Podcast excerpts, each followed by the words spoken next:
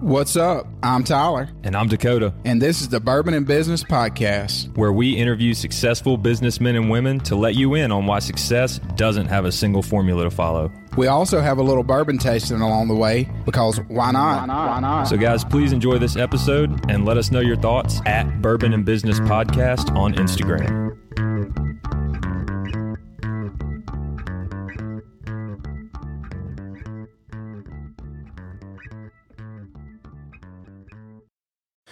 Coming to you from the Bourbon and Business Studio here in the Capital Club in downtown Jackson, Mississippi. I'm Tyler, And I'm Dakota. and this is the Bourbon and Business Podcast. How you doing this morning, Dakota? Fantastic, Tyler. I got the best view in Jackson right here to my right. Well, tell us a little bit about that view.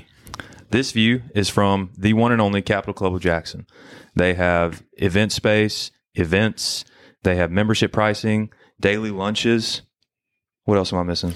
I don't know. They have everything here. Yeah. So coolest place to hang out in Jackson, Mississippi. So if you're not a member of the Capital Club, you're missing out. Go online, look at their membership, and join. Um, Dakota, you want to introduce our guest this morning? Absolutely. Today we have with us special guest Roy Johns. Roy is Vice President of Marketing and Human Resources of Goodwill of Mississippi. Roy, it's a pleasure to have you. Uh, thanks for having me, guys. How you doing this morning, Roy? Good, a little early, but I'm here, and it's been a good morning so far. Yeah. Right.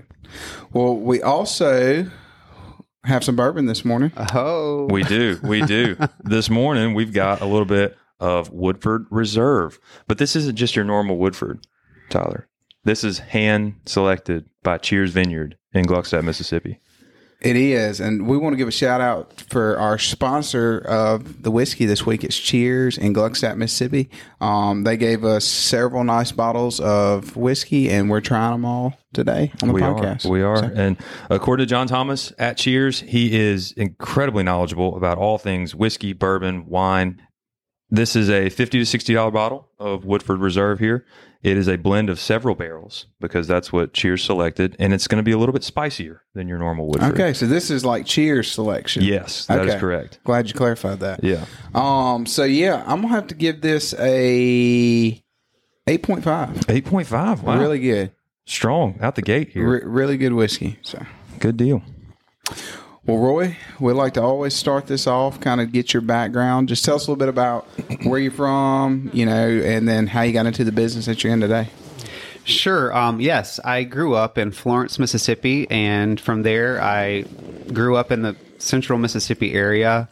Uh, went to Florence High, graduated back in the day, and um, first started, you know, going to school at USM and started working at Abercrombie and Fitch, became a district manager for them, traveled out to Chicago, Atlanta, Dallas, um, and then eventually wrapped up my bachelor's degree from Texas Tech University. So finished up there with an interdisciplinary degree with human resources, communications and also um, organizational development. So with that, then I eventually got back to Mississippi. Um, from there, went into the nonprofit sector, which was a big change from Abercrombie and Fitch. Obviously, um, I think I learned through that that you really do have to have a passion not only for your work but the mission of the organization, and that's definitely something that I've learned since going into the nonprofit. Um, and since then, yes, I've been able to take on multiple roles with the organization that I'm currently with, and have now landed in the role of marketing and human resources vice president. Well, nice. And tell us, you're at Goodwill, correct? Correct. Yes. So tell us a little bit about Goodwill, what all, I guess, y'all offer and the different services y'all have as well. Yep.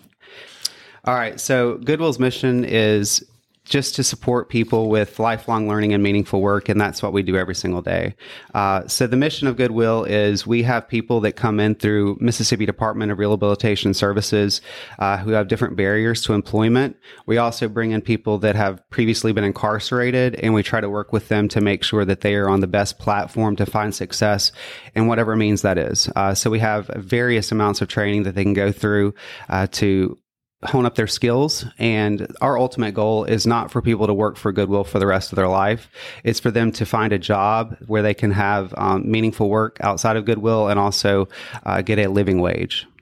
Wow, what a what a cool goal. That's Yeah. fantastic. You don't hear that a lot from employers. No, yeah, we really do want, and that's something that we discuss every single week within our staff meetings is what are we doing to support the mission and how far we come over the previous year. And something that we just recently did was rework our entire strategic plan to make sure that we're living and breathing that every single day. Well, that's awesome. Really Yeah. making a difference in a lot of people's lives. Absolutely. So, so tell us, you know, obviously you worked on the uh, the for profit side of things. Yes. Then you moved over to the nonprofit side of things. Yes. What I guess what pulled you in that direction? So, with Goodwill, um, I was shopping in a Goodwill store with a good friend uh, from Dallas, which is where I was living at the time, and uh, was happily employed with Abercrombie and Fitch, but ran into their regional manager and started talking about career opportunities. She found out I was in retail just from conversation and had asked me if I'd ever thought about moving over or thinking about anything outside of for profit. And, you know, it took me a while for me to get more information on what that mission meant and to understand it, but it was a big leap. I'm not going to lie. Um, being with Abercrombie and Fitch for 13 years and living and breathing that environment and traveling internationally, opening flagship stores, uh, doing various things, being a district manager, you know, you get engrossed in where you're at. Um, but having learned more about goodwill and then taking the plunge and then learning after the fact that there is more to work than just driving revenue. Uh, there are ways that you can be employed and still feel good about not just the profit that you've pushed, but also the people that you've helped along the way. So, Man, I, I think that's so key in today's world because there's so many people out there that are just striving for the dollar and I got to make the six figures. I got to make a million dollars. I got to Yeah. make a billion dollars. How whatever your goal is. And then they get there and they're just like I'm still empty. What am I what am I doing? Cuz you don't have any purpose. Yeah, driving home some days, you know, I was at, a, at one point in my career, I was overseeing Austin, Houston, and Dallas um, in Texas and had long drives. And, you know, I'd just turn off the radio sometimes and drive back home or wherever I was headed and think about what I had accomplished that day. And not to say I didn't feel fulfilled. There were certain parts of, you know, the work that I was doing at that point in time where I felt like, yes, I was achieving, but what was I doing to really push people and help them not only with where they were at, but what they could be doing down the road? And it, it wasn't as fulfilling. We'll put it that way. A lot of time to think about it. So Yeah, and even you know, I think that's key. Even in a for-profit industry, you know, uh, managers and and people in higher up management need to understand that you know the people that are working there, you know, you can make impact on their life, and Absolutely. you know, and and how you treat them. So I think that uh, that's key for to have a great workplace. yeah, So agreed. Well, can you tell us, Roy, what some of the biggest challenges facing HR might be in in your current environment? I know the nonprofit space is going to be a lot different than the for-profit space, right? So Right. we don't hear a lot about it. So can you? Yeah, sure. We'd love to pick your brain on that. No, yeah, and and you know that's a good point. For profit, nonprofit being different, but at the root, it's people, right? So I feel like we are still going through a lot of the same things um, that any other business is. You know, our goal is to eventually get people out of the organization, find better jobs, livable wages for them to get into. But finding finding the talent that we need is also an issue. You know, having record low unemployment is something that we are also going through. Like we have a need for talent to help us push our organization to the next level as well. So that's definitely something that I wouldn't say we're struggling with, but it is a challenge that we are also um, seeing happen within our four walls. Also, something I feel like that HR, not just within profit, but also nonprofit as well, is the use of AI. You know, what are we going to do to leverage that? That's a huge opportunity um, in a lot of ways, but it also can be something that causes a lot of risk to organiza- organizations. So, figuring out a way to use that. Um, that type of technology to assist, but also not letting it overrun the people. I mean, there's down the road, if AI takes off a lot of the ways that some people think it will, there could be potential job eliminations. There could be other things that, you know, impact the workforce of the organization. So trying to figure out where does that line end and, and what can we do to use it, but not let it overrun us. Um, so now that's something we've been recently discussing. I mean, in my signature line at work now, it says that AI could potentially be used for a piece of the information that's shared within. So knowing that it's there, using it, um, but also knowing that it is something that could eventually impact the organization um, from a people perspective. So. I didn't think about that. I guess you you would have to put a disclaimer on anything that AI generates. especially if you're in HR. Yeah, Yeah, you know, um, they got disclaimers on their own stuff. right. Yes, we love a good policy and procedure with a stamp. Uh, but AI, you know, we uh, being in marketing, you know, I know that's a something that's not norm is for someone to be overseeing the HR department and the marketing department. But I'm not gonna lie, I've used it. I mean, if you are able to input the information that you want to eventually be output and put the needed details in there, it is a huge time saver. I mean, there are it's limitless in what you can get out of that. But, you know, understanding that it's not always going to be perfect. You can't rely on all the information that AI returns to you as it is fact. You still have to do your due diligence and make sure that you're doing research to make sure that it's accurate. Um, so people could jump off the deep end and just use it without thinking. And then that could cause definitely some issues down the road. You'd No, have to that- treat that's it. happened. We've Yeah. talked about it on Oh here, yeah, so. for sure. You'd have to treat it almost like a new employee. Like, hey, here's some stuff that I'm going to delegate to you, but I'm going to go back and double check and make sure that Oh, everything is correct. Obvi- uh, yes, Beth. Yeah, please, everyone. if you are using AI, please do your your your due diligence of checking your information for sure. Um, but it's a it's a big time saver, and uh, you know if we're going to look at uh, being efficient and um, being the best that we can be in our jobs, it is about you know looking at what we can delegate out. Um, but still, the follow up piece, yes, like you said, treating it as a new employee is definitely key. Yeah, I think uh, you know, I think it was a great idea to put the marketing and the HR together there. So, because you know, typically it's marketing violating HR's policies and stuff like Yeah, that. So, heads so now of you got the person you know that knows what the policies are. so- You know, I think that being in both, it's all about people, um, and internal and external customers, right? Uh, look at it from that perspective. Finding a way to message what you want to get accomplished within the HR department and understanding that the way that you communicate that out to your group of employees is, is really, it's going to be whether they accept it or they push back. Um, also, you know, marketing obviously it's people related. Getting your brand out there to the masses and hoping they understand what you're trying to say but pushing that brand development on that end. So it's all about people regardless of whether they're customers or whether they're employees. And so yeah i feel like it fits well together.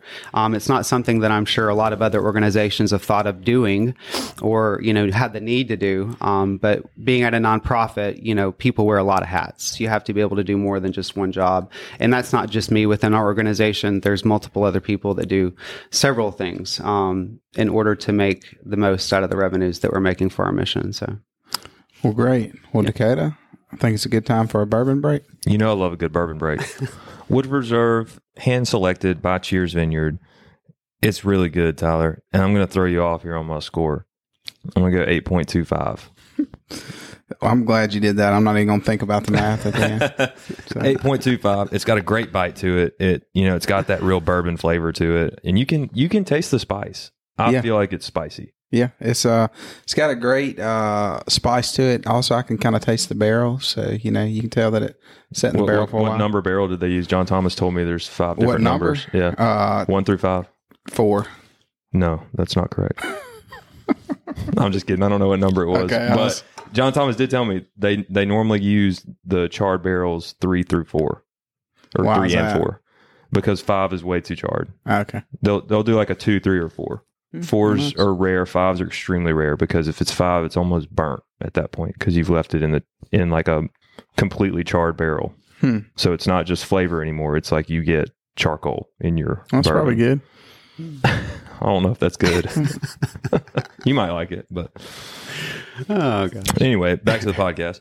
Uh, what are some common misconceptions about HR and marketing industries? Yeah. So with HR is that we're policy pushers. You know, I know that there is an administrative task that has to be done with an HR. And yes, you need to make sure that you're safeguarding your organization by having sound policies and procedures in place. But as I talked about earlier, the the communication to the to the employees is also of massive paramount. Making sure that they understand where we're going as an organization, uh, wearing that hat as an HR department to make sure that your employees see or understand all the benefits that you offer.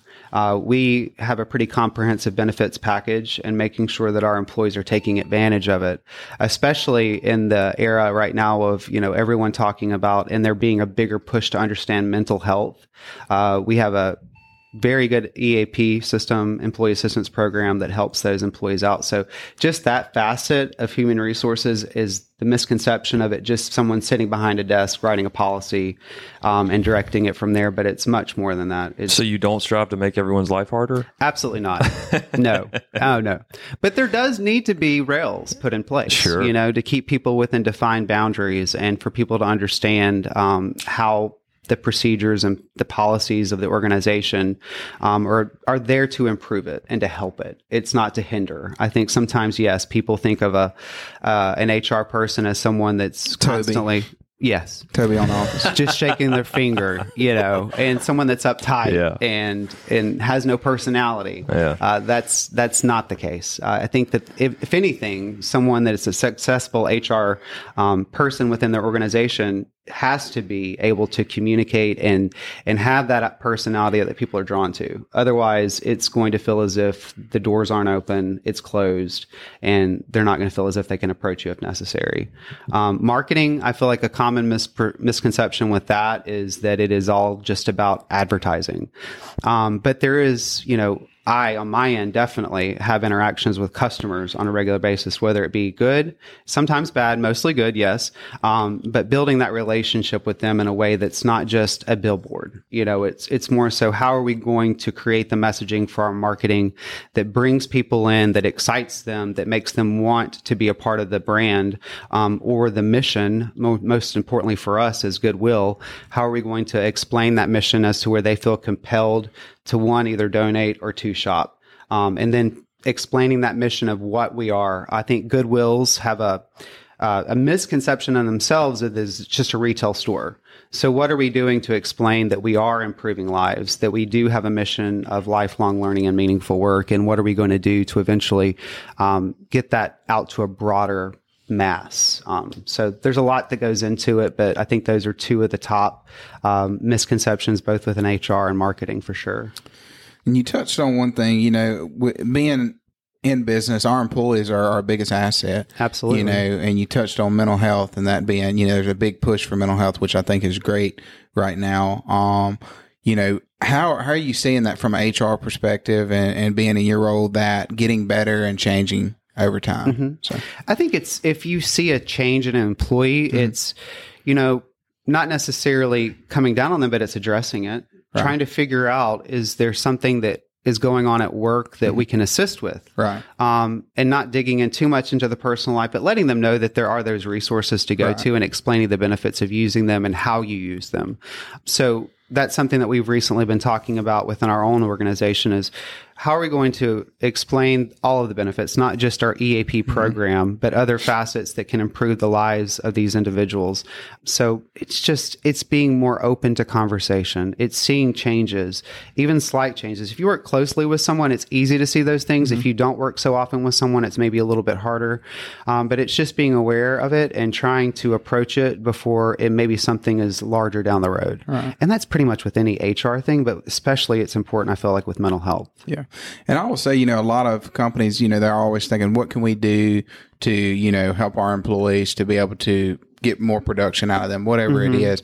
And, you know, I think one of the, or in my opinion, the biggest thing is offering the mental health services. Mm-hmm. I think that if someone can, you know, be healthier in, from a mental state, they're obviously going to be a better employee Absolutely. and a better, you know, person. And so it's, uh, I'm glad to see that companies are offering these services now. Oh, for sure. You know, and, and there's also information literature within our break rooms that explain how to get that service, but also if it is going down a road as to where they need immediate help, putting up a poster in all of our break rooms that talk about suicide prevention. And that's the worst case scenario. We don't want to see or even think about that sometimes. You know, we shy away from approaching or thinking that one of our employees could ever think of doing that. But having that helpline posted in each one of our break rooms is hopefully something that they see and that if it is a situation that they need that type of help, that it is there for them. Um, so For sure. You never know what someone's going through. you know, it's an awkward it's an awkward thing to talk about mental health. Some people look at it from a perspective that it makes them weak, um, but everyone goes through things in life, whether it's work related or personal related, um, and trying to figure out a way as to where it's not such a taboo topic. Um, and I think the more that we do discuss it, the more people are going to be open to sharing what's going on with them, and and hopefully find the help that they need. For sure. Absolutely. And what are some of the biggest lessons that you learned? Um, it can be in your previous role, things that you maybe wish you had done or did do, or your current role, things you wish you had done or did do. This is a good question. Um, and I thought about it beforehand. And I really think that what I've come to understand is that being empathetic is not a sign of weakness. Really trying to understand where people are coming from and being empathetic in a, you know, sometimes it's easy to drop the hammer, especially if you're a manager and immediately start that road of disciplinary action. But what is it? What would you get if you put more time and energy into the development of that person and tried to look at it from their perspective and just being more empathetic? And that's something too. I've seen my own self increase that that view since coming over to the nonprofit sector. Um, there sometimes, honestly, in for profit, there's not the time where there's considered that there's we don't have that time. Right. But it's important to make the time. I found since I've really started to implement that within the way that I manage my employees and just my interactions with others, it's helped me be a lot more successful. Um, I think people look at you as more of a genuine person. You're not just a robot talking about numbers and business, uh, you really do come across and you are considered then more approachable and people then come to you more and they feel that you're more accessible. So I think that's something that as I've progressed on that road, it's really helped me a lot. Something else, I think just with any job, it's time management. My gosh. Um, we all are forced to in to do a lot each day. And I'm looking at you guys, and I'm sure that you work a 40 hour work, but you make this a priority. Um, making sure that you are still able to do your personal life, but time management is huge. So figuring out how and the way that you're going to go about that is up to the person. It's individual. You know, not everyone has the same ability or the same routine as far as how they manage their tasks, but that's definitely been a, a, big, big push within my own job is just to try to find ways to get more done um, and still do it right, but streamline it. So I think that's also something that I've definitely helped. It's helped me become more successful in my own career. Well, great. Well, Roy, so me and Roy served together on the Rankin Chamber Board. Yes. And we do have an exciting announcement we wanted to throw out here while we're on the podcast. Yes. So, yeah, uh, we have Let It Glow coming up in Rankin County, um, and that is a Rankin County Chamber initiative. So, this is going on its fourth year. It started back during the pandemic when there was not a whole lot of opportunity for people to gather together for Christmas cheer. So, people were secluded, and it was a way for people to get out in the community and look at Christmas lights. Um, but it's continued, and people have really taken to it, and it's something that's grown over the years. So, we're going to have Let It Glow kicking off right now. If people want to, they can go on to the Rankin Chamber website or either their Facebook page and sign up if they have a business or a home um, or even a uh, subdivision that wants to enter. They can do that. And then from December 1st through December 21st, uh, you can actually use the website or there will be a QR code attached to each of the yard signs that those people then can vote for who they consider to be the best.